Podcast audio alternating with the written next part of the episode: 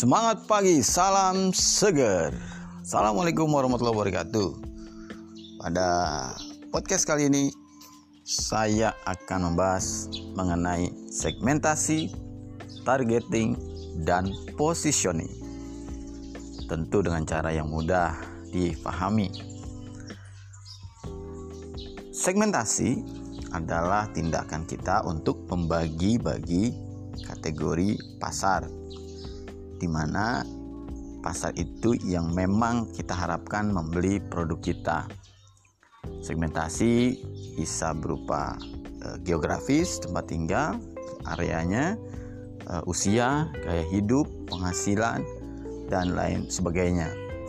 Jadi kita mengelompokkan orang-orang yang memang punya potensi membeli produk kita. Kemudian target market adalah kelompok tertentu ya dari segmen tadi yang kita pilih sebagai target pasar utama. Jadi misalnya kita tukang cukur. Tukang cukur punya uh, segmentasi ada anak muda, anak kecil, dewasa, uh, pria lah uh, biasanya.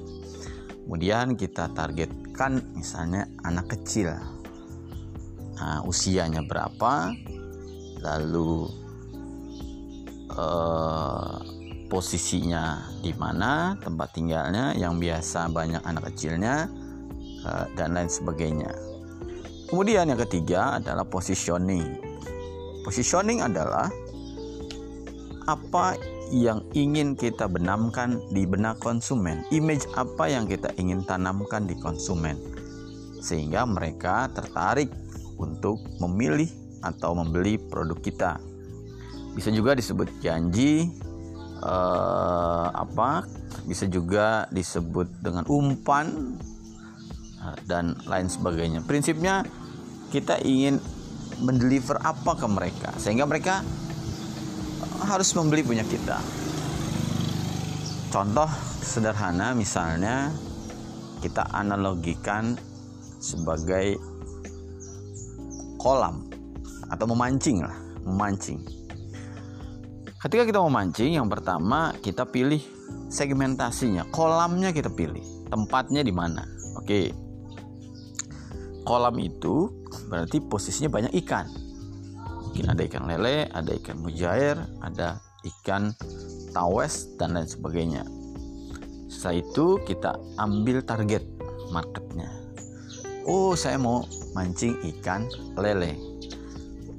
Berarti targetnya adalah target utamanya adalah ikan lele.